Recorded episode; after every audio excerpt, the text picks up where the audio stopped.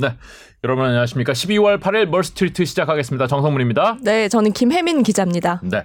어, 오늘은 유통 얘기를 좀 해보려고 합니다. 우리 네. 생활 속에 깊숙이 들어와 있는 섹터인데, 뭐, 쿠팡이라든지 SSG라든지 여러분이 친숙해 하는 음.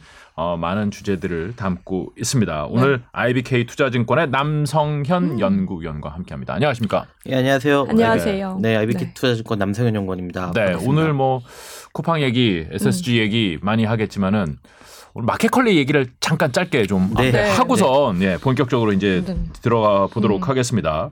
마켓컬리가 아직 상장이 안 돼 있잖아요. 네, 맞습니다. 여기도 적자나는 회사죠. 네, 뭐 제가 최근에 적자는 체크를 못했는데 수천억대 적자가 나고 있는 회사고요. 예. 뭐 여전히 이제 사업 구조 자체가 뭐 turnaround 방향성은 아직까지 뚜렷하게 잡히지 않은 음. 예, 회사입니다. 뭐 상장 예비 심사 청구는 했는데 네. 네. 어, 2월까지 상장할 수 있을지는 잘 모르겠습니다. 왜 못하죠? 일단은 지금 시장 상황이 너무 안 좋다 보니까 이제 금리 자체가 올라가면 사실은 valuation이 역상관 관계가 있거든요. 네. 예, 그러다 보니까 사실은 기존에 투자했던 분들은 본인들의 본전 이상으로 상장을 해야 음. exit가 가능하고 사실은 지금의 여러 가지 매크로 환경 자체가 그렇게 되지 못하다 보니까 사실은 기존 투자자 그러니까 기존 주주들 입장에서는 상장을 했을 때는 바로 평가손이 아. 반영이 되거든요. 그러다 보니까 상장이라는 부분이 조금 더 valuation을 올려가지고 IPO를 하든지 음. 아니면은 좀 의사결정을 내리셔야죠. 내가 지금 당장 손실액을 확정 짓고 네. IPO를 할지 음. 이런 부분에 따른 좀 내부적인 음. 이유가 있다라고 좀 판단을 하고 있고요. 내가 그러면은 네. 이, 이 회사가 1조짜리 회사다라고 생각을 하고 그 중에 10%를 뭐 천억에 내가 투자를 했는데 이게 5천억에 상장을 해버리면은 나는 바로 거기서 50% 손실 나니까. 예. 지금 부동산 시장하고 똑같습니다. 그래서 아. 네, 이러면 딱 명확하게 이해가 되실 거예요. 그러네요. 어, 네. 그러면은 주주들이 반대하겠군요. 기존 주주들이. 그게 근데 상당히 조금 고민되는 부분이에요. 왜냐하면 보통 주주들이 엑시트할 수 있는 방법론 자체가 여러 가지가 있는데 어, 첫 번째는 이제 최대 주주한테 뭔가 풋옵션을 행사할 수 있는 이제 주주 계약을 맺는다든지 그러니까 내 거 사가라. 예, 그런 네. 처음부터 계약을 맺는 거죠. 네, 네, 네. 내가 처음에 들어올 때 너네 이제 미래 가치를 보고 투자를 했지만 나도 어느 정도의 안전 장치가 있어야 되지 않겠어? 음. 라고 이제 주주 간 계약을 풋옵션으로 맹세, 맺을 수도 있고요. 네. 두 번째로는 이제 아까 말씀드린 공모 시장에서 내 주식 자체가 원활하게 빠져나갈 수 있는 음. 이제 상장이나 IPO를 통해서 지금 exit 방법론을 만들 수밖에 없는데 지금 입장에서 주주 입장에서 지금 IPO를 했을 때 의사 결정 을 하게 되면 결국 이 들어와 있는 이제 private equity fund도 자기 돈은 아니거든요. 네. 네. 예, 그리고 남의 돈이다 보니까 LP 투자자라고 하는 투자자의 눈치를 볼 수밖에 아. 없고 그렇겠네요. 예, 컬리 같은 경우는 사실은 뭐 김슬아 대표님이 지분율이 그렇게 크거나 음. 자산 자체가 엄청나게 많지 않은 그러니까요. 회사기 때문에 뭐 지금 put option 행사한다고 해서 누가 사줘요?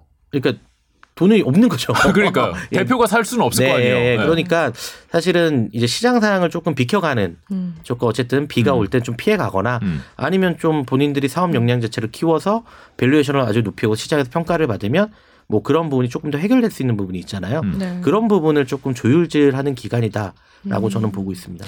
근데 요즘 마켓컬리 들어가서 보면 화장품까지 팔더라고요.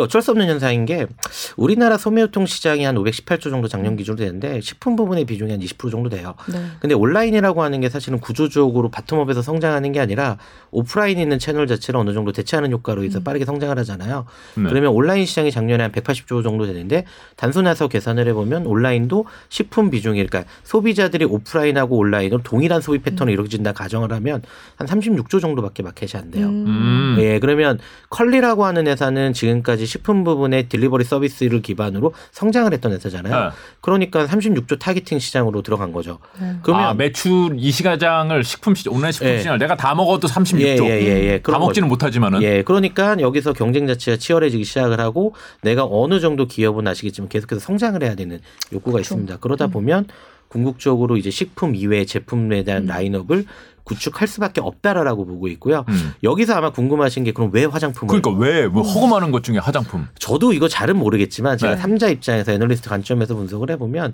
컬리의 주요 고객층은 20에서 40대 여성 고객층이 상당히 음. 많이 포지션이 돼 있습니다. 네. 그러면 사실은 음. 온라인이라고 하는 게 저희가 기존에 있었던 고객층 외에 추가 고객층을 확대하거나 네. 그러니까 한마디로 여성 주요 고객층에서 남성 고객을 끌어오거나 네. 아니면 뭐 나이대를 확장시키거나 음. 이렇게 해야 되는데 그거는 사실은 좀 전략적으로 시간도 걸리고 음. 프로모션도 조금 더 세게 해야 되고 메리트가 있어야 되잖아요. 음. 그러다 보니까 이미 식품을 구매하는 분들이 그럼 어떠한 제품군들을 좀 많이 살 수 있느냐라는 측면에서 제가 보기엔 화장품 뷰티 쪽을 좀 선택하지 않았나라는 음. 생각이 들고 있고요.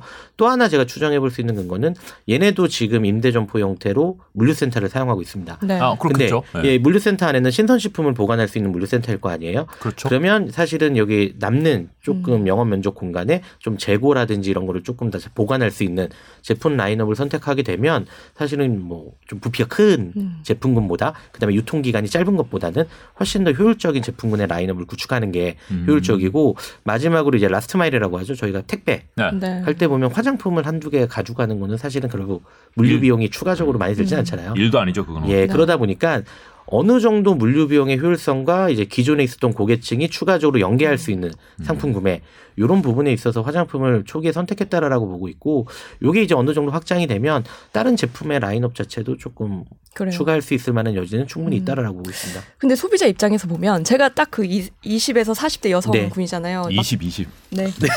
감사합니다. 그렇게 해주셔서. 그런데 마켓컬리도 또 많이 이용을 했거든요. 근데 처음에는 마켓컬리는 좀 맛집 같은 느낌이었어요. 그래서 다른 데서 못 사는 정말 맛있는 음식을 여기서 살수 있다. 이런 인식이 있었는데 갑자기 화장품도 팔고 또 요즘에는 어, 최저가 상품도 팔아요. 음식을 뭐 우유가 다른 데보다 퀄리가 제일 싸대요. 아, 그래요? 네. 음. 그런 최저가 상품도 있어요. 뭐 우유, 계란 뭐 이런 거. 아. 그럼 자꾸 중구 난방식으로 일반 메뉴들을 너무 많이 만드는 거 아닌가 이런 생각이 좀- 찐팬이시군요. 네 들더라고요. 근데 저는 이렇게 그렇게 생각을 해요. 이 온라인하고 오프라인의 가장 큰 차이는 진입 장벽이거든요. 네. 그러니까 과거에 오프라인 자체만 있었을 때는 사실은 대형마트를 만드는 데는 막대한 캐펙스가 들어갑니다. 그쵸. 보통 대형마트 하나 짓는 데는 700억 정도 들거든요. 음. 그러면 사실은 경쟁업체가 대규모 자본력이 없지 않는 들어오기 힘들고 그쵸. 예 그러면 이제 거기에 경관성을 쌓게 음. 되면서 소비자들을 유인시킬 수 있는 구조가 되는데 온라인은 잘 아시다시피 그냥 홈 버튼 하나만 누르면 진입장벽 자체가 사라집니다. 네. 예 그러다 보니까 어느 정도 이 진입장벽 자체가 없다 보니까 판촉 행사라든지 내 고객 유인 효과 자체를 가져와야 돼요. 음. 근데 잘 기억을 해보시면 과거에 저희가 PC 기반의 온라인 시장 자체를 보면 저희가 이제 뭐라 그러죠? 이 주소를 치고 들어가셨잖아요. 네. 그래서 정말 여성복 이쁜 데는 주소를 알려달라고 쪽지까지 보내고 이런 시대가 있었는데 어느 날부터 그게 open market이라고 다 입점해가지고 물품을 판매하게 됩니다. 근데 소비자들이 과거에 의류를 시작으로 온라인에 익숙했던 소비자들이 다양한 제품 라인업까지 구매하려는 니즈 자체가 커지기 시작을 한 거죠. 음.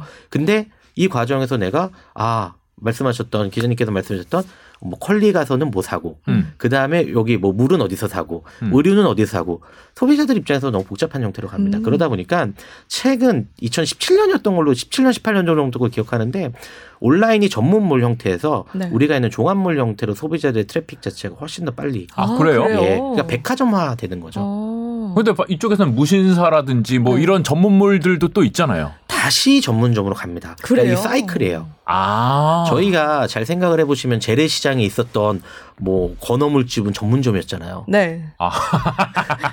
그렇죠? 건어물만 파니까. 건어물. 어, 예를 들어서 네. 전문점이었잖아요. 네. 그러다 가 어떻게 되면 다시 백화점형 들어갔잖아요. 그러다가 최근에 되면 오프라인도 다시 전문점으로 갑니다. 음. 어. 근데 이 과정에서 온라인은 지금 어느 정도는 소비자 입장에서는 워낙에 회원 뭐 멤버십 가입도 힘들고 네. 뭐 배송 서비스도 있다 보니까 이 종합몰 형태를 소비자가 선호할 수밖에 없는 음. 구조가 되다 보니 어 마켓컬리 입장에서는 본인 들이 신선식품에 대한 경쟁력 자체가 음. 상당히 뛰어나고 이제 킬러 아이템 몇 개 가지고 했다라고 치지만 어느 정도 성장이 이루어진 시점에서는 결국 종합몰 형태의 소비 구매 패턴 자체가 이루어지는 소비자 계층을 포용해야 되는 음. 부분도 분명히 생기는 거죠. 그렇구나. 예, 그러다 보니까 아마 그런 부분에 있을 거고요. 아까 말씀하신 우유라든지 이런 거는 오아시스랑 경쟁하는 것 같아요. 제가 판단하기에는 그거는. 그러면 매출에 도움이 될까요?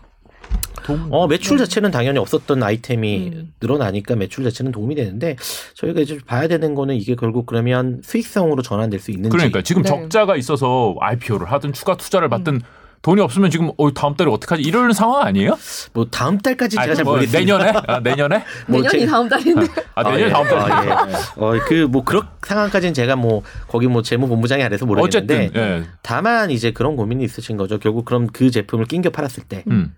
그러면 여기서의 우리 저희가 공원 이익이라고 얘기하잖아요. 네. 여러 가지 간접비하고 변동비를 다 제거했을 때 플러스가 돼야 되잖아요. 얼마 남냐? 네, 그렇죠. 예. 근데 이게 또 이런 고민이 있어요. 그럼 마켓컬리에서 판매하는 화장품을 소비자들이 굳이 마켓컬리에 사야 돼? 맞아요. 그러면 결국 또 판촉 행사가 들어갈 수밖에 없는 음. 구조가 될 수도 있습니다. 아, 매출은 늘어날 수 있지만은 얼마 남을지는 까봐야 그렇죠. 된다. 까봐야 되는 거죠. 그리고 아. 아까 말씀드렸던 게 물류센터의 아주 잉여 공간에다가 디스플레이를 네. 하는 건 아니에요. 아, 그렇죠. 늘려야겠죠. 예, 그리고 그거를 누군가는 또 상하차 작업을 하고 그럼요. 비용이 들고 하다 보면 네. 음. 결국 그 물류비의 효율성은 어쨌든 조금 나아지겠지만 음, 음. 아예 비용이 안 들어가는 건 아니라는 거죠. 예, 그래서 그거는 네. 사실은 좀 추세를 좀 봐야 음. 저희도 정확하게 그 효과가 있다 없다를 음. 말씀드릴 수 있을 것 같아요. 고민이 많네요. 컬, 컬리는 지금 아우 고민이 많을 것 같은데요. 깝깝할 것 같은데요. 아, 요즘 시장 뭐 상황도 그렇고. 모든 스타트업 회사가 다 고민인데 그렇게 어. 큰 회사가 고민이 없으면 안 되죠. 맞아요. 아, 그래요. 예. 그 아. 판촉 행사가 뭐 쿠폰 할인 이런 거 말씀하시는 건가요? 예, 이 온라인 사업 구조는 보통 저희가 중개 사업 구조다라고 해서 어, 쿠팡이 지금 직매입 구조 자체가 많이 늘어나 있긴 하지만 어, 대부분은 예전에 그런 생각하시면 돼요. 판매자와 구매자를 연결시켜 주는 구조였습니다. 음. 옥션이라든지 그쵸, 지마켓을 그쵸. 보면 그래서 저희 소비자 입장에서는 판매자가 사실은 가품을 팔았을 때 보장을 못 받아요. 음. 네. 예, 그냥 중개에서 수수료 받는 구조거든요. 근데 문제는 잘 보세요. 그러면 만약에 지마켓의 매출액이 어마어마하게 크다라고 쳐요. 음. 그 판매자의 매출액도 클까요?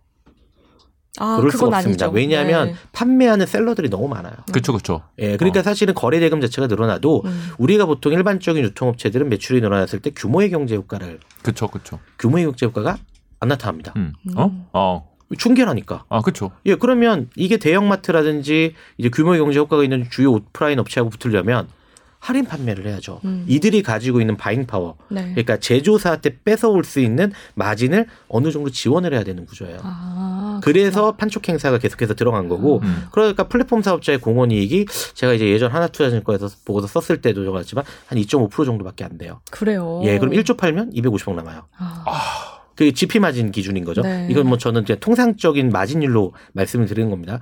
그러다 보니까 쿠팡이 선택할 수 있었던 방법은 그러면 내가 직매입. 예 직매입을 늘리면 규모의 경제 효과가 생기잖아요. 음. 근데 직매입해서 그거 어디다 둡니까?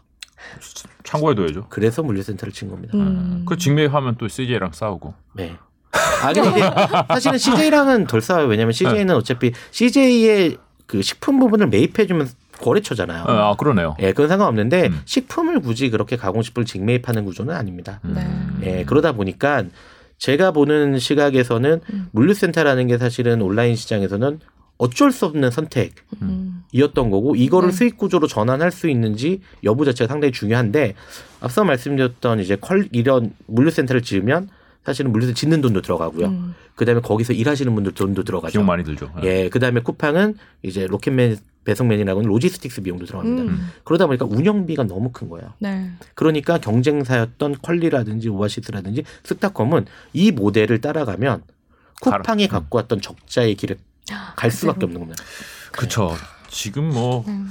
지금 제2의 음. 쿠팡이 될 것이다. 컬리가 이렇게 기대하시는 분들이 있는데 아 투자자분들이 기대하시겠죠. 에, 쉽지는 않아 보이네요. 일단은 쿠팡은 어마어마한 전주가 끊임없이 진짜로 돈을 그렇죠. 부어넣어 줬고 그러니까 사실은 뭐 저금리 시장에서 말도 안 되는 사업 비즈니스 모델이 음. 성공한 케이스인 거죠. 네. 뭐 생각을 해보시면 자본 잠식 상태에서 남이 돈을 줘가지고 회사를 계속 킬수 있다라는 거는 네. 사실은 말이 안 돼요. 저희가 개인 사업 해보면 아 그렇죠. 예, 말이 안 되는 건데 어쨌든 매크로 상황을 잘 활용해서 성장을 음. 했던 회사인 거고 음, 안타깝게도 컬리는 이제 그 문턱에서 타이밍을 놓쳤네요. 예, 타이밍이 조금 어긋나기 시작을 했고 이제 투자자들도 이제 이제 워낙에 뭐 1위 사업자가 압도적으로 튀어나가니 네. 네. 뭐 사실은 후발주자를 그렇게 음. 보지 않았던 형국이 최근에 이루어지는 안타까운 상황이 발생했다라고 자 보고 있습니다. 컬리는 안타깝다 이렇게 정리를 네. 하고 컬리 얘기 정리하고 네. 넘어가면 될까요? 어, 잘하실 거라고 믿습니다. 네.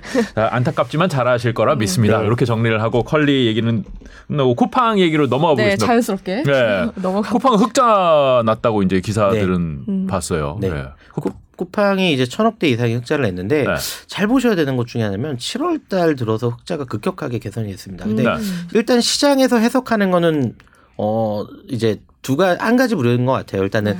상품만 그러니까 프로모션을 줄였다. 아까 제가 말씀드렸던 음. 예, 그러니까 아. 셀러들 마켓에 이런 뭐 지원했던 프로모션을 줄였기 때문에 네. 그럼 내 공원 이익이 아까 10, 뭐 아까 2.5%라고 네. 말씀드렸잖아요. 보통 한 10%에서 7%를 쿠폰을 남발하거든요. 네. 아 그렇게 많이요? 예, 그러면 그거 안 하면 어 9에서 응. 12.5% 정도까지 늘어나잖아요. 어. 이런 상품 마진율이 늘어나는 효과가 있어요. 네. 네. 근데 프로모션을 줄였을까라는 생각을 실제로 해보셔야 돼요. 음. 그 저희가 2분기, 3분기 그리고 작년하고 올해 놓고 봤을 때 쿠팡 가격 자체가 그렇게 뭐 비싸졌다라는 느낌이 드세요?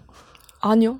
예. 잘 모르겠는데요. 예. 네. 그게 프로모션 자체를 제가 보기엔 줄인 건 아닌 거라고 맞아요. 보겠습니다. 쿠폰 많이 날라와요. 예. 아, 그래요? 네. 근데 쿠팡의 이익 실적 개선이 사실은 가장 큰 이유, 이유는 혹시 두 분은 로켓와운 membership 가입하셨나요? 네, 전 했습니다. 네. 저도요. 네. 그러면 7월 1일부터 요금이 4,900원 변경이 돼 있습니다. 그렇죠. 아 멤버십 비용으로 저, 흑 잡았다. 예. 아. 근데 이게 뭐냐면 그 여기서 가지고 있는 의미는 상당히 크죠. 첫 번째는 고객 이탈률이 없었다는 겁니다. 네. 아 그러네요. 예, 근데 이게 7월 1일이 중요한 게 뭐냐면 올해 1월부터는 신규 가입자에 따라서 4,900원을 받은 거고요. 네. 네. 그다음에 7월 1일부터 기존 가입자가 4,900원이 된 겁니다. 아 그러네요. 예, 예. 네. 그래서 사실은 이 로켓와운 멤버십의 유료 가입 유료 가격 자체가 네. 한 2,000원 정도. 음. 그럼 뭐 사실은 4,000 2,900원에서 2,000원 했으니까 70% 정도 아, 올랐잖아요. 그러니까요. 예. 그러면 이게 사실은 매출액에서 GP로 다 떨어집니다. 네. 음. 예. 그 효과 자체가 상당히 컸다라고 GP 보고요. GP가 뭐 뭐죠? 그로스 프로핏 마진이라고 해서 어. 매출 총이익률. 네. 그러니까 매출 원- 판매가에서 매출 원가 뺀 거죠. 네네. 예, 이게 사실은 엄청나게 올라가고 그래서 3분기의 영업 실적에서 뭐 800bp 그러니까 8% 포인트가 마진율이 올라가요. 네. 근데 이게 되게 큰 힘인 게 제가 유통업체를 한 13년 분석했는데 매출이 늘어난다고 해서 8% 정도 올라갈 길이 없어요. 왜냐하면 이 8%가 늘어나려면 소비자들이 상품을 구매하는 품목의 아이템이 많이 바뀌어야 돼요. 음, 더 비싼 걸로? 예, 그렇죠. 마진이 네. 많이 남는 걸로. 네. 음. 예, 뭐 백화점으로 예를 들면 명품보다는 그냥 지오다노 많이 사시면 많이 늘어나요. 아, 오히려요? 예, 예. 왜냐면 명품은 너무 로열티가 높으니까 아. 마진을 적게 주거든요. 네. 아 네. 샤넬에서 다 가져가고 그쵸, 마진 그쵸. 백화점 예. 남는 거 없고 오히려 네, 백화점은 적게 남죠. 예. 아 오히려 네. 싼 브랜드에서 팔아야지 마진이 높군요. 그러니까 소비자가 안 사니까 음. 백화점에 좋은 입지에 입점시키면 당연히 수수료를 많이 받는 건 당연한 원리죠. 시장 어, 원리니까. 그렇구나. 예. 예, 근데 이게 800bp 정도 올라간 거는 사실은 아까 말씀드렸던 로켓마운 멤버십 효과 자체가 가장 컸다라고 보고요. 음. 그럼 쿠팡이 아예 프로모션을 줄이지 않았냐? 줄인 부분이 있습니다.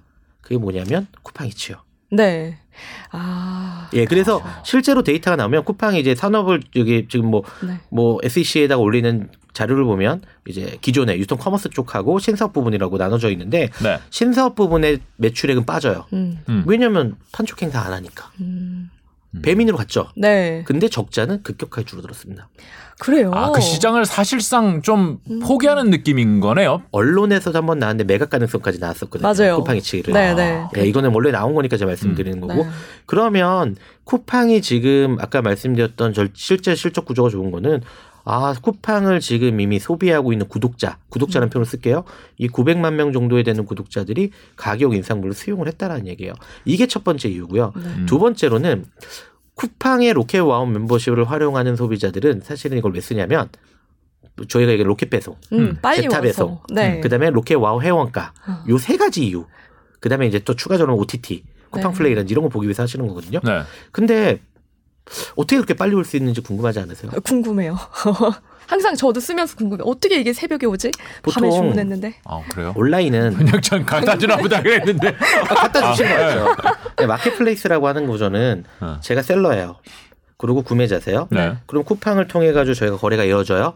그럼 쿠팡에서 하나를 구매를 하면 seller한테 통보가 오죠. 음. 네. 그럼 저는 어떻게 하냐면 제가 보내주죠. logistics를 불러요. 그러니까 우리가 하는 대통이라든지 네. 그러면 배송을 해요. 네. 그럼 그 시점 차이 자체가 상당히 길 수밖에 없잖아요. 음. 그렇죠. 근데 쿠팡은 뭐냐면 fulfillment 서비스라는 사업 구조를 가지고 있습니다. 네. 자기네 창고에 미리 입고 시켜 놓죠. 그렇죠. 네. 그러면 뭐냐면 주문이 들어오면 우리가 나갈 때 그 물건을 그냥 다시 네. 소분을 해가지고 배송해 주면 됩니다. 음. 네. 그러니까 사실은 시간 자체가 상당히 줄어들어요. 네. 그럼 잘 보세요.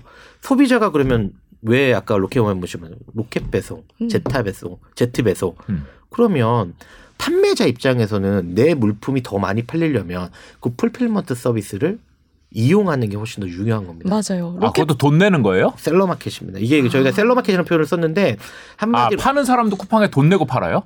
파는 게 아니라 네. 이게 어떤 상관관계가 있냐면 저희가 작은 쇼핑몰이 엄청난 큰 쇼핑몰이라고 할때 내가 재고 물량을 확보하기 위해서 뭐냐면 내가 창고를 얻어야 돼요. 네. 음. 내가 AS라면 전화를 할 수 있는 사람도 고용해야 되고 그 다음에 AS도 해줘야 돼요. 네. 이거를 너무 고정비가 크잖아요. 음. 만약에 뭐 계절성 있는 제품이라고 하면 그러니까 뭐냐면 쿠팡에 창고에 미리 입점을 시켜놓는 거예요. 음. 대신에 뭐 하냐면 판매될 때마다 변동적으로 수수료를 주는 겁니다. 하나당 뭐 10%, 20%. 아. 그러면 쿠팡 입장에서는 사실은 뭐냐면 물류센터를 지어놨는데 이거는 비용이 아니에요. 수익 구조로 전환이 되는 거죠. 음. 그러니까 사실은 로켓 와우 멤버십의 이탈률이 크지 않다라는 게 가장 큰 핵심이에요. 그러네요. 예. 그러면 로켓 와우 멤버십의 이탈률이 크지 않으려면 쿠팡이 뭘 해야 되냐면 소비자한테 4,900원보다 더 큰 benefit을 음. 드리면 됩니다. 그러니까 네. 쿠팡은 소비자한테서도 돈 받고 판매자한테서도 돈 받고 음. 근데 이제 저 같은 경우도 뭐 제 개인적인 거지만 네. 오늘도 이제 쿠팡으로 하나 주문했는데 네. 네. 그냥 로켓 배송으로 주문을 했거든요. 네. 네.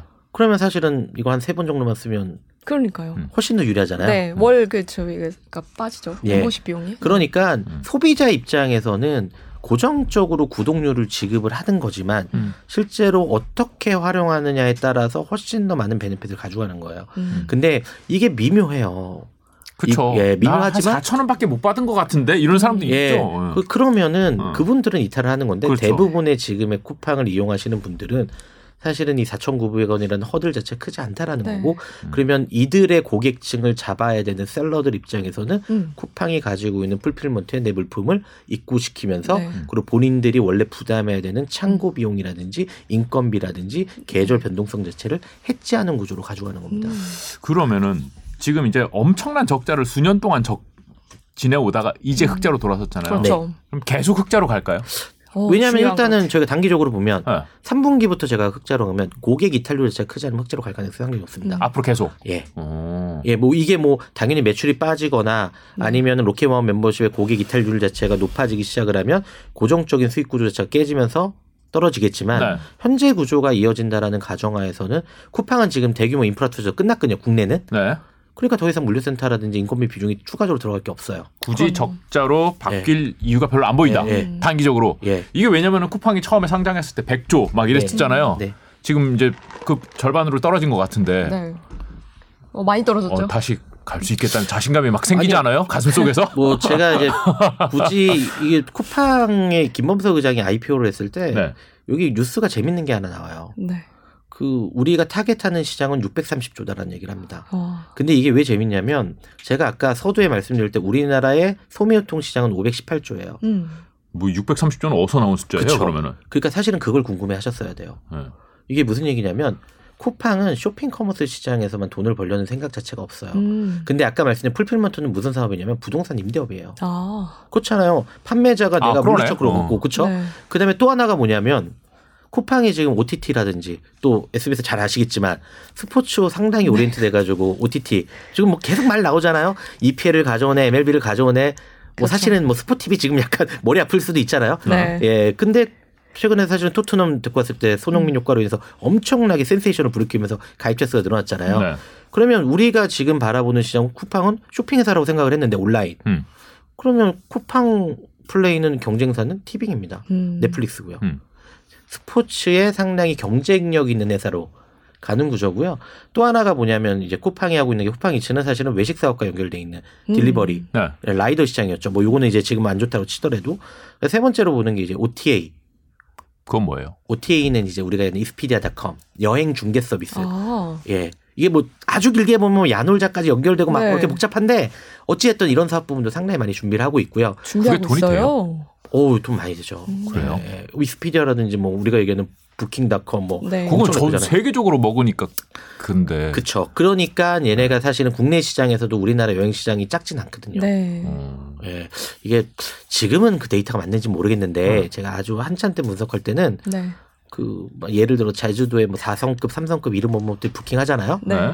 어, 만약에 그 10만 원이다 그러면 40% 정도로 OTA 업체들이 스스로 어, 그렇게. 많이 가져가요? 예. 몰랐네. 예. 그래서 이제 글로벌 브랜드는 한 15% 정도 가져가고요. 아, 예. 오히려 국내 삼성, 사성급 호텔이 더 많이 남네요. 어, 그쵸. 왜냐하면 걔네들은 모객 능력이 떨어지니까. 아, 그거를 지금 여기어때와 야놀자가 하고 있는 거잖아요. 그렇죠. 근데 국내 inbound 우리가 inbound inbound 하는 거고 예, 그 한마디로 뭐냐면 쿠팡이 생각하는 거는 경쟁사를 한 번도 우리나라 유통회사로 본 적은 없습니다. 그렇군요. 네이버로 아니, 봤죠. 하나 하나 투어 지금 찾아보니까 9천억밖에 안 하는데 네. 우리나라 1위 사업자잖아요. 근데 얘는 좀 네. 다르죠. outbound 패키지잖아요. 음, 음. 그러니까 하나 투어라는 어플리케이션 자체가 네. 사실은 뭐 이제 부가 서비스 자체를 활동하는 건 아니고 아까 제가 그 630조라는 얘기를 한 건 쿠팡은 사실은 우리가 얘기하는 유통업체들은 유형의 상품을 판매하는 채널을 얘기하거든요. 음. 근데 저거는 서비스 판매 매출이잖아요. 음. 그러니까 쿠팡은 이게 스트리밍 서비스든 여행 서비스든 한마디로 우리나라의 소비가 가장 많이 발생하는 모든 아이템을 음. 쿠팡이라고 하는 플랫폼으로서 구현시키려는 음. 목적이 있습니다. 그러다 보니까 음. 저는 이게 왜 미국 뉴욕 시장에서 상장 가격이 많이 받았냐면 아마존이 그런 모델인 거죠. 데이터 센터로 음. 돈을 벌고. 근데 우리나라가 갑자기 쇼핑 commerce 시장으로 해석을 하다 보니까 네. 이 valuation이 뭐 안 먹히는 거예요, 그냥. 그렇죠. 예, 그래서 저도 이걸 적정 수준의 valuation 얼마나 저는 판단을 못 하겠어요. 지금은 네. 많이 내려와 있지만 예, 다만- 100조까지 갔다가 다만 확장성이라는 측면에서 제가 기존에 커버했던 유통회사보다는 음. 뭐 멀티플이라는 걸 조금 더 프리미엄을 줄 수 있을 만한 등급을 된다 정도로 보고 있는 거죠. 자 네. 쿠팡은 좋게 보고 계신다는 게 이제 네. 어느 아, 정도 결론이 깔끔하시네요. 아 그렇죠. 어, 확실하게 쿠팡은 괜찮다. 얼마인지는 모르겠지만 괜찮다. 네. 네. 컬리는 그다지 안, 스럽지만은 잘하리라 믿는다. 네, 예, 맞습니다. 예. 자 이제 정리를 너무 잘해주셨어요. 아 그래요. 포장을 잘 해주신 네. 것 같습니다. 자 우리 쓱으로 가봅시다. 우리 제일 용진이 형 중요한 네. 쓱. 어떻게 되십니까, 아, 용진이? 형? 아우 지금 야구도 우승하고 네, 분위기는 아유, 좋은데. 네, 아, 뭐, 잠깐 커버하는 회사랑 말씀드리기가 참좀 네. 부담스럽긴 한데. 아, 그러면 우리 네. 가볍게 가시죠. 예. SSG의 그 우승에 대해서는 어떻게 생각하십니까? 아, 뭐, 전폭적인 구단주의 지원과. 예, 2년 만에 열정과. 네. 그다음에 또 과거에도 SK가 잘했으니까. 아, 그렇긴 네. 하죠. 그다음에 스카도 뭐 네. 비싼 분들 많이 하셨고. 네. 예, 그런 뭐 당연히 투입 대비 음. 이제 사실은 나오는 퍼포먼스. 네. 퍼포먼스가 확실해야죠. 아, 그래. 예상할 만한 일이었다. 뭐 그래도 뭐 조금 좋은 선수들이 많으시니까 음. 네. 감독도 좋으시고 구단주도 좋으시니까 음, 뭐그 정도 결과 자체를 뭐 충분히 달성할 수 있을 만한 잠재력이 있었던 음. 야구단인 것 같다. 음, 예. 그러면 투입을 많이 했다는 소리는 돈을 많이 썼다는 얘긴데. 한 200억대 이상의 연간 지원금이 조금 있었던 걸로 조금 알려져 있어요. 그러니까 뭐 저희가 뭐 야구 기자도 아니고 정확하게 뭐 음. trading 비용은 없겠지만 어쨌든 뭐 우리가 얘기하는 구단주가 상당히 많이 관심을 가지면 음. 뭐 그거에 따른 당연히 이제 향후에 발생할 수 있는 cash 자체가 많으니까 네. 뭐 그런 의지 자체도 많이 발생했다라고 보고 있는데 다만 이거를 조금 애매해요. 뭐 이마트 입장에서 200억 정도를 투자를 했던 걸로 알고 있어요. 근데 이게 어느 정도의 마케팅 효과가 있다라고 사실은 산술적으로 표현하기 자체는 상당히 어려운데 음. 어 결과론 쪽을 그냥 올해만 놓고 보면 이마트 실적이 그렇게 썩 좋지는 않거든요. 음, 그래요? 그렇죠. 아니 이게 우승했다고 프로모션, 그 세일 같은 거 많이 하고 그게 잘 3일, 팔렸다는 기사는 나오던데. 3일 했잖아요. 예. 네. 뭐 그러니까 그게 하루 매- 매출액이 뭐 엄청났다 막. 그 엄청 낮겠죠. 근데 네. 제 얘기는 200억은 연간으로 쓴 거고. 아, 어. 음. 예. 그게 이제 3분기까지 실적만 놓고 봤을 때 이마트 실적은 전년 대비해서 좀 부진하거든요. 네. 음. 그러니까 그렇게 산출적으로 놓고 보면 효과가 있었냐라는 음. 부분은 사실은 잘 모르겠고 인터넷 바이럴에 비해서 네. 실속은 없었을 수 있다. 다만 이제 각인 효과 자체는 좀 컸을 거다라고 보고 있어요. 어쨌든 이마트도 최근에 보면 IP 사업을 상당히 확대하려고 하고 있고 네. IP 사업을 확대하는 과정에서 저희가 어쨌든 웬만히 아시는 분은 제릴라라는 캐릭터 자체가 IP 사업?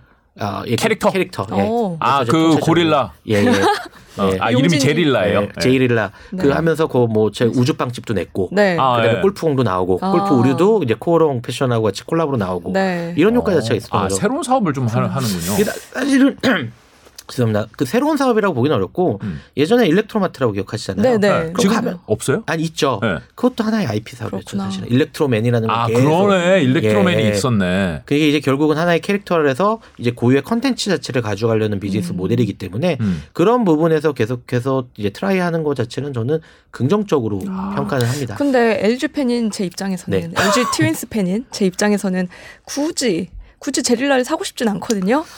어 그거는 이제 이마트의 전략에 맡기겠습니다. 음. 예, 제가 언급해 드릴 수 있는 부분은 아니고 아, 예, 이마트의 아, 전략. 그럴 수 있군요. 네. 타 팀의 팬 입장에서는 네. 뭐 하는 거야? 이런 그러니까. 느낌이군요. 나중에 좀 범용적인 캐릭터 음. IP로 확대시키기 위해서 하시겠죠. 왜냐하면 얘네가 지금 보시면 PB 브랜드, 노브랜드 버거, 노브랜드를 만들고 나서 노브랜드 버거, 노브랜드 피자까지 확대되는 구조로 가고 있거든요. 아, 네, 네. 예, 그러다 보니까 이 IP라고 하는 게 무슨 캐릭터 상품뿐만이 아니라 하나의 고유 브랜드를 안착화시키는 그쵸, 그쵸. 작업이잖아요.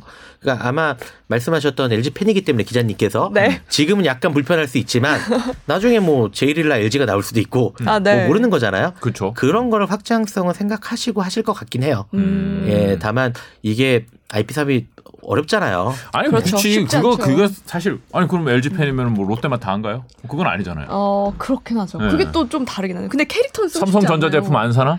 그 제품은 사는데 캐릭터는 조금 다른 문제인 좀것 같아요. 다른가? 네. 하여튼 캐릭터에 그래도- 관심 있다는 건 맞네요. 네. 옛날에 뭐 삐에로 뭐 이런 것도 있었잖아요. 뭐 피에로 쇼핑 캐릭터라기보다는 그냥 이름만 삐에로인가요? 따라한 거 아니에요? 예, 뭐 저기 일본 갑자기 마트. 갑, 그 갑자기 기억이 안 나는데 네. 일본 거를 따라했다가 좋은, 예, 돈키호테 아우, 따라했다가 좀 안 좋은. 결과를 네. 가지고 사실 철수했죠. 뭐 음. 그 새로운 시도 되게 많이 하고 음. 많이 접었죠. 맞습니다. 네. 많이 잡았습니다. 그때 뭐 화장품 파는 뭐그 네. 올리브영 비슷한 뭐 그런 것도 있었던 것 같고 아니 뭐 아, 너무 많이 접어가지고 기억이 잘 안 나요. 예. 기억나는구만.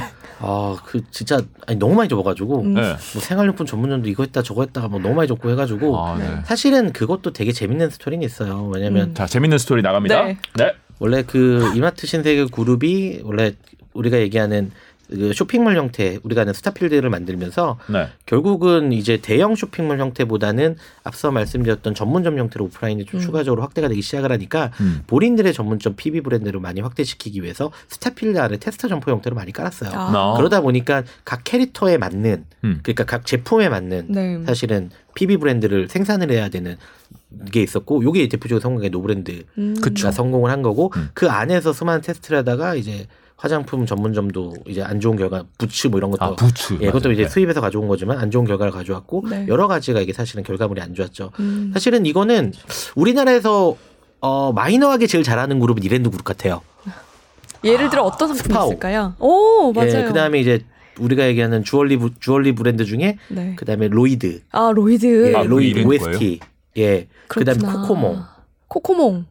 그 다 이랜드 캐릭터 예, 거예요. 애슐리. 네. 애슐리. 예, 예, 다 이랜드 거예요. 어. 그러니까 그다음에 뭐 옛날에 뭐, 뭐 테디베어 네. 뭐 유명했던 뭐 지금 매각을 했지만 이런 형태로 상당히 이랜드의 NC 백화점은 사실은 그게 한 40% 정도가 실제 PB 브랜드가 들어가 있거든요. 음. 아 피빈지 모르고선 사람들이 예, 사는군요. 특히 아동용이 상당히 많이 포지셔닝이 돼 있어요. 아. 되게 저가에. 네. 예, 근데 그런 부분이 결국은 로드샵 쪽으로 나가서 이제 시장의 트렌드 자체가 1인 가구수가 늘어나니까 음. 사실은 대형마트나 백화점에서 방문해서 소비를 하는 패턴보다는 가까운 채널에서 소비하는 패턴이 음. 늘어나요. 음. 그리고 이제 그걸 성공을 봤던 게 사실 다이소였죠.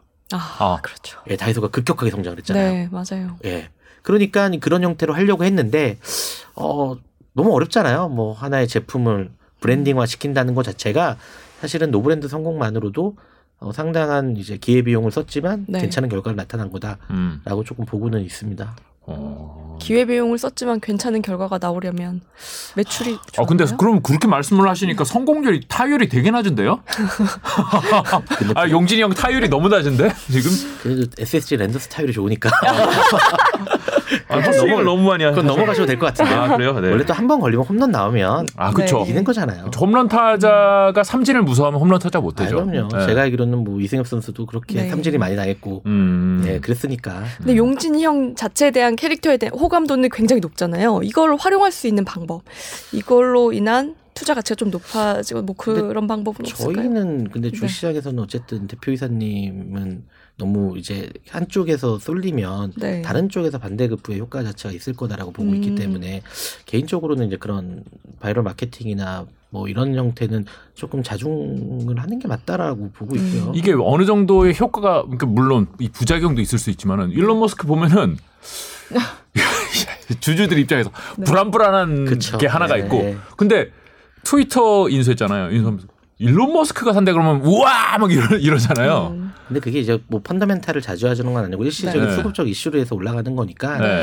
이제 그런 부분보다는 어쨌든 본질적인 사업 경쟁력을 키워나가는 작업에 음. 조금 더 이제 경영자로서 힘을 더 쓰시는 게 음. 제가 보기엔 맞는 것 같고 당연히 이제 어쨌든 요번에 SSG 랜더스라든지 제이릴라 뭐 이런 음. 거는 음. 성공한 케이스가 있으시니까 네. 뭐 지금 하시는 정도의 support 정도를 하시는 거지 그 캐릭터를 더욱 부각시키는 거는 저는 개인적으로는 양면성이 있는 것 자, 같아요. IBK 투자증권의 남성현 연구위원께서는 용진이 형께서 좀 자중을 하시는 게 좋으실 것 같다라고 정리를 해도 될까요? 아, 아니요, 그렇게 아, 안 되고요. 아, 제가 좀 장난쳤습니다. 충분히 네. 충분히 잘하고 계신데 아, 잘하고 계신데 네, 예. 그게 리스크로 보일 수도 있다. 예예 예. 음. 이미 이미 그 한 번 이런 사태가 있었잖아요. 네. 예, 뭐 멸공 논란이라든지 이런 게 아, 있었으니까 네. 있긴 했죠. 예. 네. 중립이 제일 좋은 것 같아요. 음. 그렇죠. 네. 근데 사실 그 중립을 인플루언서 활동을 하면서 네. 지키는 게 대단히 어려운 일이죠. 네네. 어. 왜냐하면 좋아하시는 분도 있고 싫어하시는 분도 있기 때문에 네. 그거는 그분의 행동의 문제라기보다는 바라보는 시각 음. 자체가 좀 다른 거라 음. 예, 그 부분 이제 이렇게 넘어가시는 게 어, 아니 근데 그러면은 자 본질적인 얘기로 와서 저 SSG도 네. 뭐 새벽 배송도 하고 쓱 배송하고 음. 사실은 쿠팡하고 맞서고 있는 거잖아요. 네. 근데 안 좋아요. 지금 영업 적자 폭 자체가 최근에 좀 줄어들긴 했는데 네. 연간으로 지마켓 코리아랑 합쳐놓고 보면 올해 음. 뭐한 1,600억 나온다는 얘기도 있었고 상당히 분기별로 300억 이상 음. 네. 적자 자체가 조금 나오고 있습니다. 그러니까 그게 안 좋을 수밖에 없는 게 아까 네. 말씀드렸다시피 쿠팡은 쇼핑 commerce로 돈을 버는 건 아니에요. 아까 네. 멤버십 회원 서비스라든지 회비. 아까 fulfillment 서비스라든지 네. 이런 부분에서 돈을 많이 그다음에 이제 지- GMV를 통한 이제 마진 개선 효과 자체가 이제 티몬이라든지 옛날 위메프보다 훨씬 뛰어났기 때문에 마진이 남고 있는데 네. 지금 이마트가 하고 있는 쓱닷컴이 하고 있는 이제 PP센터라는 사업 구조가 있습니다. P 피피센터 피킹의 PP 센터. 네, picking 앤 packing이라고 해가지고 음. 사실은 전용 온라인 물류 센터를 가지고 있는 게 아니라 물론 두 개, 세 개인가 있어요 네오 물류센터가 네. 이제 워낙에 물류센터를 아까 제가 투자하는 돈이 많이 된다 그랬잖아요. 그렇죠. 그러니까 기존에 있었던 이마트 매장에서 온라인 주문이 들어오면 재포장을 해가지고 음. 배송을 해주는 서비스입니다. 음. 근데 이제 문제는 뭐냐면 이게 이 정확한 개념은 닥스토어라는 개념인데 매장에 상품을 진열을 해놓고요. 네. 주문이 들어오면 다시 수거를 해요. 음. 그래서 혹시 매장 가보시면 검은색 조끼를 입고 카트를 끌고 다니면서 물건을 PDA 같은 걸 막 입력하시면 담으시는 분들을 보셨을 아 거예요. 대신 쇼핑을 해주는 거군요. 예, 그러니까 이제 온라인에서 주문이 들어오면 음. 포장을 해주는. 그러니까 포장. 방, 장바구니에 예, 담아주는 예, 예, 예. 아. 근데 이게 결국은 인건비가 들어갑니다. 그렇죠. 효율성이 떨어지겠네요. 예. 공간 활용도 그렇고. 예, 그게 이제 적자 자체가 많이 나오고 또 새벽 배송은 사실은 우리가 뭐 근로 시간 기준이라든지 이제 새벽 배송을 하면 당연히 물류비가 네. 조금 더 들어갈 수밖에 없어요. 네. 그러다 보니까 지금 이거를 확장했을 때 결국은 벌어들일 수 있는 사업 구조 자체는 제한적인데 음. 음. 우리가 얘기하는 이제 효율성 그러니까 규모의 경제가 언제까지 나올지 모르니 네. 지금 이렇게 경기 침체 자체가 이어지고 있는 상황에서는 최근에 그런 배송 이제 커버리지 영역이라고 해야 되죠. 이런 걸 좀 줄이고 있는. 그러니까 음. 비효율성이 나오는 음. 사이트 자체는 조금 줄이고 있는 행위 자체로 발생을 하고 있습니다. 그러니까 결국에는 우리도 물류센터 지어서 음. 효율성을 달성해야 되는데 물류센터를 지금 당장 지을 만한 여력은 안 되니 음. 조금 기다리자. 좀 예. 눈치 좀 보자. 그러니까 좀 우회하는 전략적 방법을 선택을 했는데 사실은 이게 인건비라든지 그다음에 이제 우리가 하는 쓱닷컴에 주는 지급 수수료 비율이 높아지다 보니까 지급 네. 수수료 누구한테 그러니까 주? 이게 이런 구조예요. 그러니까 음. 온라인 주문을 저희가 이마트몰에서 주문을 하시면 네. 어, 매출 자체는 이제 이마트 매장에서 발송을 하는 구조가 돼요. 근데 이걸 중개를 해준 게 쓱닷컴이잖아요. 그러니까 쓱닷컴한테 이제 수수료를 줘요. 음. 그 네. 온라인 같은 회사 아니에요? 쓱닷컴이 아, 근데 이제 이마트랑? 근데 이제 왜냐면 쓱닷컴은 이제 어피니티에 투자를 받았기 때문에 음. 사실은 다른 회사죠. 주주가 다르니까. 아 지분 비, 비율이 다르군요. 예, 예. 100% 자회사가 아니니까 네. 사실은 그런 부분 때문에 이제 공정거래법상 당연히 수수료를 지급해야 됩니다. 음. 네. 다른 계열사니까. 네. 그러니까 이제 이마트 별도라고 하는 회사에서의 수익성이 많이 떨어지죠. 음. 근데 이게 이제 뭐 상품 마진율보다는 이제 판관비까지 다 인건비까지 계산한 요게 떨어지다 보니까 이마트 입장에서는 이거를 사업을 계속 확장을 하면 음. 이게 지금 언제까지 수익성이 개선될지 모르겠는데 수수료를 계속 내야 되는 거군요. 예, 매출 변동하는 거니까 음. 내고 또 인건비도 고용해야 되니까 음. 그러다 보니까 이런 부분에서는 지금은 전략적으로 수익성 개선을 위해서 음. 사업 구조 자체를 일시적으로 축소하는 걸로 전환을 했고 이게 지금 올해 3분기부터는 약간의 효과를 네. 보고 아, 있습니다. 아. 적자가 적자 줄어드는. 아, 네. 줄어들고. 아니 그러니까 소비자가 느끼기에는 수, 쓱에서 시키나 쿠팡에 시키나 그렇죠. 큰 차이 없게 느껴지는데 네. 그 뒤에서 이루어지는 구조는 전혀 다르네요. 네. 음. 그러니까 원래는 이제 네오물류 센터라고 하는 온라인 전용 센터를 만들면 네. 상품 매입을 쓱닷컴에서 해요. 그리고 네. 자기네들 포장해서 공급을 해요. 그건 쿠팡과 같은 구조라는 예, 거죠. 예. 네. 근데 이제 문제는 그것도 사실은 이마트가 도매 가격으로 상품을 넘겨요. 왜냐면 음. 쓱닷컴은 매입 능력이 없기 때문에. 네. 그래서 이게 사실은 그냥 제가 보기엔 조삼 못 사요. 이렇게 깨지나 저렇게 깨지나 똑같은데 네. 이걸 사업 구조를 너무 많이 했는데 온라인 비중이 너무 많이 커진 거죠. 음. 그러니까 회사 입장에서는 좀 부담이 되다 보니까 음. 지금 어쨌든 뭐 경기 상황도 좋지도 않고 오프라인 매장이 뭐 엄청나게 잘 되는 시장도 아니잖아요. 그렇죠. 그러니까 결국은 기존의 신사업이라고 했던 부분을 일단은 폭풍은 피해가야 되니까 음. 어느 정도는 이제 새벽 배송의 그 커버리지를 줄이면서 비용 효율화 작업으로 일부 들어갔기 때문에 네. 안타까운 건 그거죠. 쿠팡은 더 확장하고 있는데 음. 네. 우리는 사업 영역을 사업 이렇게 거- 한마디로 영업망을 축소하는 거잖아요. 음, 이게 조금은 안타까운 그렇구나. 현상이죠. 제가 이마트를 이용을 해봐도 이거를 실감하는 게 네. 예전에 많이 썼거든요. 근데 점점 안 쓰게 돼요. 그 이유가 어떤 거는 그 새벽 배송이 되고 어떤 거는 내일 배송되고 또 어떤 건 택배 배송이에요. 맞아요. 이게 다 예. 달라요. 그러니까 또 택배 배송 되는 건 수수료를 따로 아, 택배비를 따로 내야 돼요. 음. 이러니까 쿠팡에서 그냥 한 번에 시키지 배송료 없이 음. 어 이거를 스- 쓰게서 나눠서 시키고 싶진 않더라고요. 그게 그럴 수밖에 없는 구조가 저희가 이제 정확한 예측치로 상품 물품이 있다라고 하면 너무 좋아요. 네. 근데 중요한 거는 이 상품은 여기가 재고가 없어요. 음. 만약에 뭐 A라는 매장에서 B 매장이 있어요. 그러면 이제 기자님 입장에서는 그 상품을 여기에 있는 매장, 여기에 있는 매장, 그다음 물류센터에 있는 매장을 음. 시키면 저희가 이거를 사실 장바구니라고 하거든요. 네. 장바구니가 그거잖아요. 하나의. 그렇죠. 그러면 소비자 입장에서는 당연히 물류 비용이 한 번 들어야 된다고 생각을 해요. 음. 네. 근데 실제로는 이 세 가지 매장에서 따로 쏘는 거예요. 그렇죠. 아, 구조가 완전히 다르네요. 예, 그러면 소비자 입장에서 이거를 한번 쏘는 걸로 해줄게 그러면 사요. 맞아요. 그럼 이거 누가 손해요? 그러면은 플랫폼 회사가 손해를 보거나 음. 네. 그러니까 이런 구조 때문에 사실은 이 아까 얘기했던 fulfillment라고 하는 게 이 셀러들한테 돈을 받는 구조도 있지만 음. 쿠팡 입장에서는 내 물품이 보낼 때 그러니까 last mile이라고 표현을 하는데 그 안에서 하나의 경로 안에서 그냥 다 음. 소진할 수 있는 음. 구조로 갑니다. 그래서 이게 제가 이제 시작에서 항상 하는 얘기가 뭐냐면 편하고 좋고 싼 건 없다라는 얘기를 해요. 음. 예, 지금은 온라인이 소비자 편익 시장이었는데 지금의 미묘한 변화는 소비자 편익 시장이 약간 훼손되고 이제 줄어드는 네. 그러니까 정상적인 시장으로 바뀌는 구간입니다. 다만 그거에 익숙했던 소비자는 나한테 서비스를 안 해주면 내가 구매를 고민하시게 되는 거죠. 그렇죠. 예, 그래서 스타컴만 놓고 보면 이제 3분기에도 이제 감소를 했어요 매출액이 음. 예, 마이너스 아5% 정도. 매출액이 감소했어요. 예, 네. 마이너스 5% 커버리지 정도. 지역을 줄이고 뭐 그런 것. 뭐 그 이제 3분기에는 사실은 뭐가 있었냐면 우리가 는 취급하는 품목수를 좀 줄였습니다. 그러니까 판촉 행사를 했던 네. 음. 그게 줄어든 거고 이제부터는 PP센터라는 거를 줄이고 있는 구간이기 때문에 어 이게 그래요. 근데 다만 저는 이거를 시장에다 어떻게 하냐면 그래도 회사가 개선되고 있다는 얘기를 해요. 왜냐하면 그렇다고 해서 이거를 무한정 늘리면서 경쟁 체제로 가가지고 음. 적자를 늘릴 수는 없잖아요. 그러니까 회사가 이제 변해가고 있고 이런 음. 부분이 좀 이익 체력이 조금 기반이 돼서 신사업 모델을 하게 되면 뭐 장기적으로는 좀 다른 회사로 전환이 될 수 있는 이제 초입 단계로 다시 왔기 때문에 음. 그나마 이제 저는 이제 회사 자체가 긍정적으로 변하고 있다. 음. 라고 표현을 하는 거고 네. 다만 이제 지금까지 했던 사업 구조가 조금 안타깝다라는 거죠. 음. 예, 그 그 부분은 조금 너무 조금 늦게 대응한 게 아닌가라는 음. 생각을 네. 했던 거죠.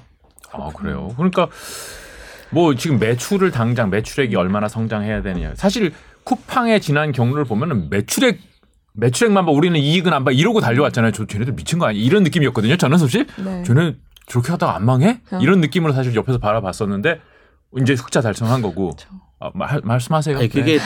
제가 예 하실 말씀. 오해를 하시는 게 네. 쿠팡이 적자를 많이 봤던 거는 인건비가 많이 늘어나서요. 아. 그러니까 아까 말씀 물류센터를 지으면 거기서 운영할 수 있는 인건비 그렇죠. 비중 엄청나게 들어가고 네. 거기에서 배송할 수 있는 로켓 배송면 인력이 많이 들어갑니다. 그렇죠. 그래서 쿠팡의 판관비가 90% 넘어가요. 인건비가 네. 이게 말이 안 되는 구조예요.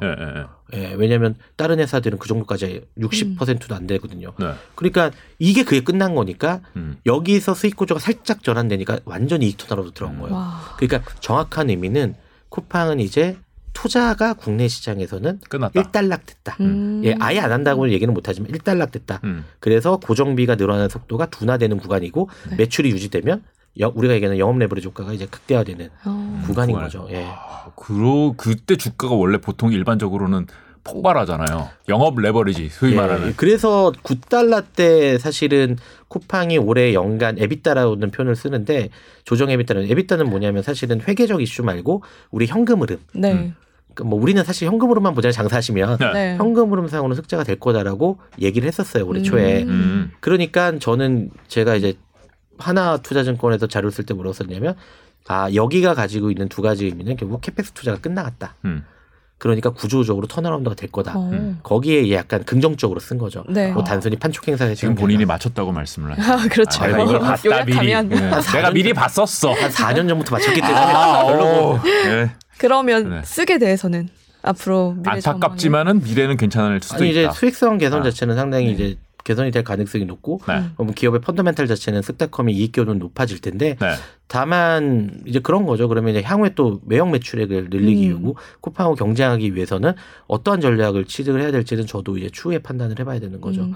회사에서 제시하는 전략이 네. 합당한지 안 한지는 저도 그때 가서야 분석을 음. 해봐야 되는 거죠. 그 몇 달 전에 주마켓 을 인수했잖아요. 그거는 큰 영향이 없을까요? 영향이 있죠. 네. 네. 근데 그것도 사실은 어쩔 수 없는 선택이에요. 음. 가격이 비싸게 싸게 샀다라는 건 경영진의 판단인 거고 음. 저희는 외부 평가에서 싸게 샀습니다, 비싸게 샀습니다 정도를 판단하는 거지 사실은 분명히 필요했던 부분이 있어요. 음. 왜냐하면 이마트도 아까 마켓컬리하고 똑같은 고민이 있었거든요. 식품에 너무 오리엔트돼 있었어요. 네, 맞아요. 그러니까 비식품 부분을 커버를 해야 되는데 음. 그러면 사실은 지마켓이 가지고 있는 비식품, 뭐 의류라는 패션 잡화 이런 쪽을 같이 호요를 음. 시켜야 되는데 이게 그러니까 쉽지가 않은 거예요. 그런 예, 것 같아요. 예. 네. 왜냐면 따로 보거든요. 그것도. 네. 하나라고 생각이 안 들어요. 제가 예전에 주식시장에서 이렇게 펀드 매니저를 상대로 세미나 할 때 이걸 잘 이해 못하시면 그런 얘기를 질문하거든요. 생수하고 탄산수를 같이 시켜보세요. 그러면 다른 날 배송 온다라고 얘기를 해요.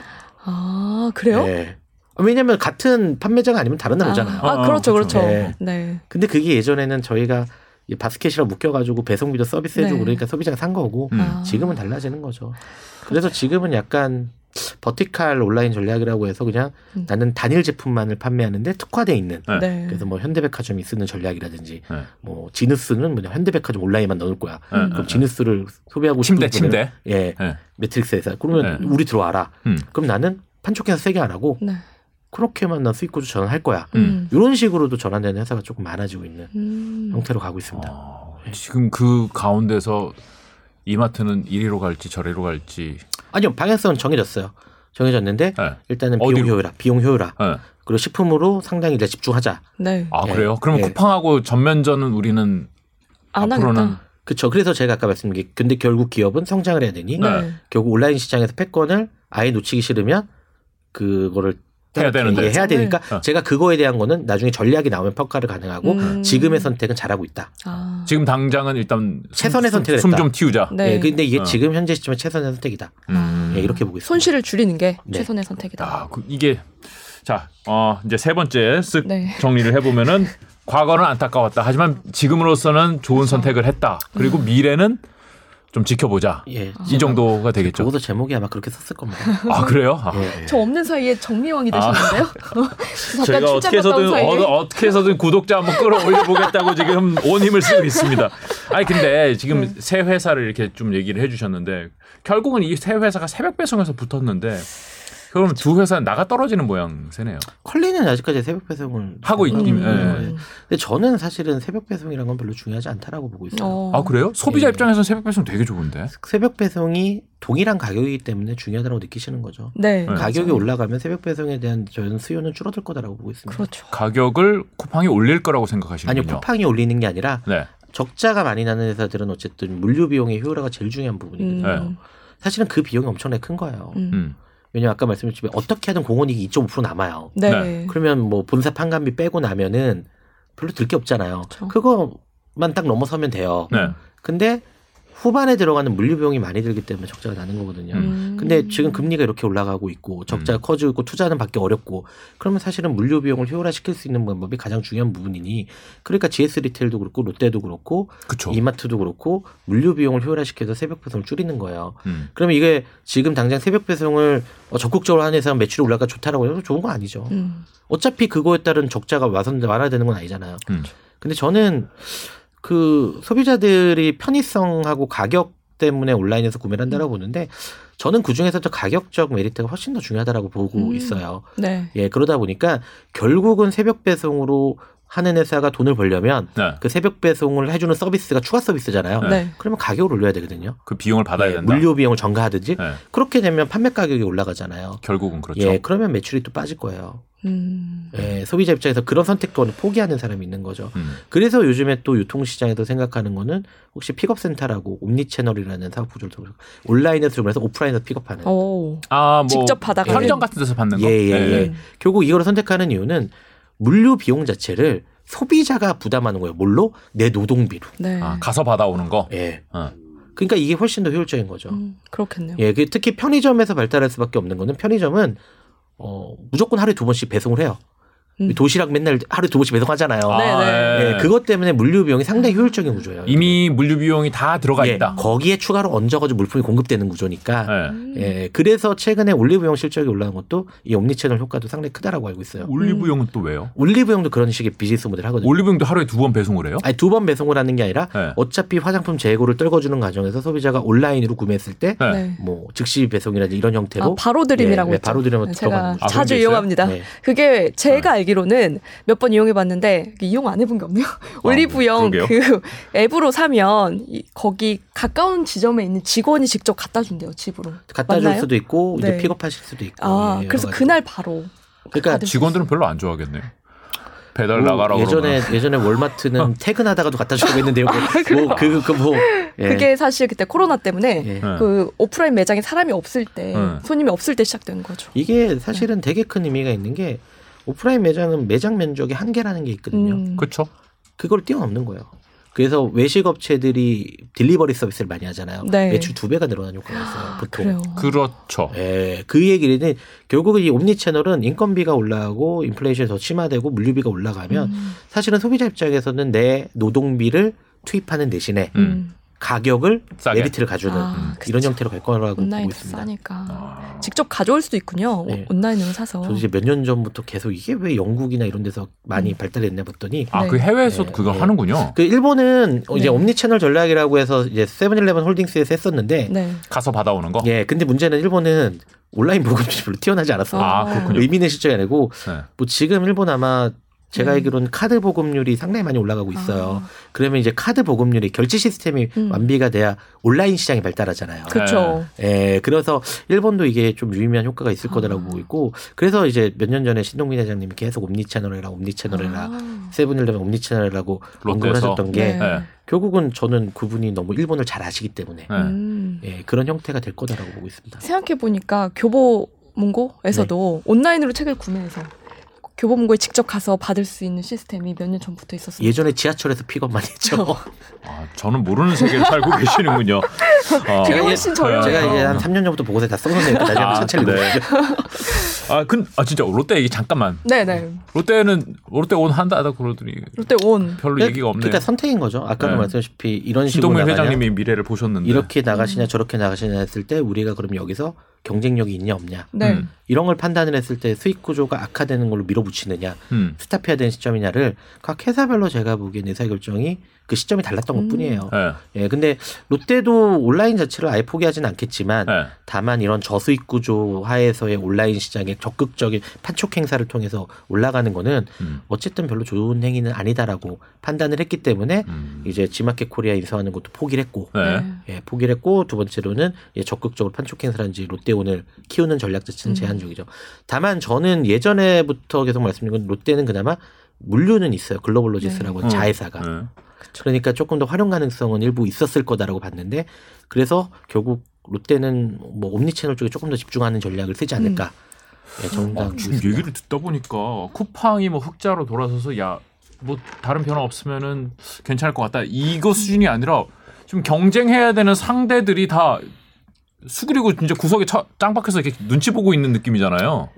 그러니까 그럴 수밖에 없는 그러면 거죠. 쿠팡에서는 야 지금까지는 진짜 어 우리 1대1로 붙어보자 뭐 음. 1대 3으로 붙어보자 이러면서 정말 박 터지게 싸웠었는데 좀 활 이게 음. 운신의 폭이 넓어지는 거 아닌가요? 그렇죠. 지금 쿠팡은 그래서 이제 거래 대금도 많이 늘어났고 네. 네. 수익 구조도 turnaround에 성공을 음, 했고 음. 그다음에 신사업에 투자할 만한 돈도 이제 free cash flow가 생겨나니까 현금 흐름이. 네. 네. 그럼 이제 사실은 OTT나 네. 이런 것도 상당히 무서워지는 거죠. 이제 뭐 EPL 못 가져왔다 근데 뭐 제가 알기로 한 200억 든다고 하더라고요. 네. 그거 가져오는데 네. 그 200억 쓰는 게 뭐 어렵겠어요?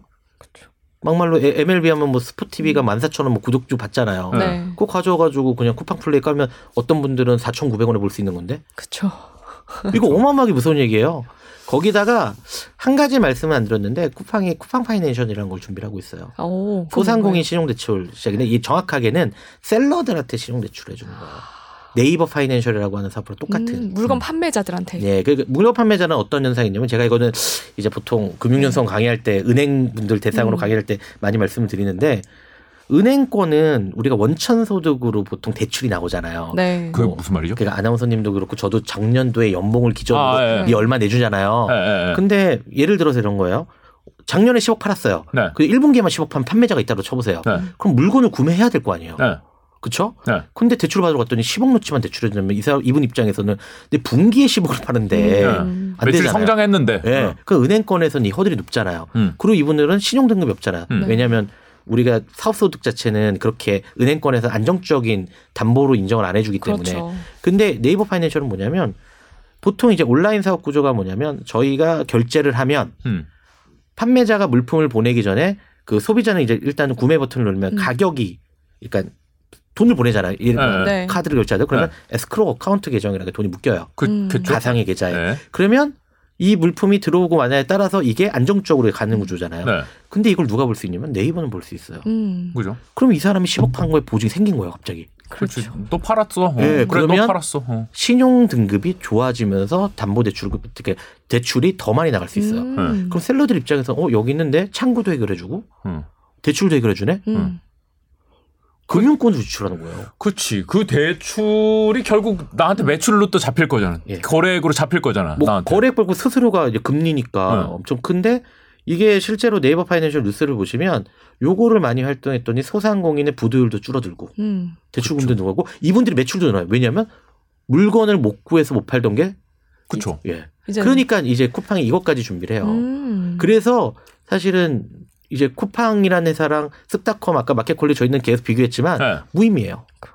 쿠팡은 다른 영역에서 놀고 있어요 지금 계속. 아, another 쿠팡은 level이라는 말. 네이버랑도 또 사업 구조도 다르니까. 그래서 네. 제가 말씀드린 쿠팡은 이미 이 플랫폼을 기반으로 우리나라 소비 행태의 모든 거를 소비할 수 있는 하나의 이런 플랫폼 형태로 가는 거고 네. 음. 뭐 쓱닷컴이나 뭐 신선식품을 기반으로 마켓컬리나 기반으로 그걸 얼마나 온라인으로 판매할 수 있냐 사업 구조로 간 거예요. 네. 그러니까 본질적으로 이게 고뇌의 시간을 갖췄다가 음. 이익으로 전환이 되니까 어이구 이거 갑자기 회사들이 이상하다 이해서 망할 줄 알았는데 그러니까요. 그러니까요. 예, 이게 이제 일반적으로 생각하셨던 로직인 거예요. 음. 그래서 3분기 실적에서 제가 서두에 말씀드렸던 프로모션이 줄인 게 아니고 이렇게 구구절절 거의 한시간 가까이 설명드린 이유는 생각보다 복잡합니다. 그래서 저는 은행원들한테 그런 얘기를 해요. 네. 각 저기 신용대출 잘 안 나가시잖아요. 네. 그거 잘 보세요. 음. 왜안 나가? 소상공인 대출.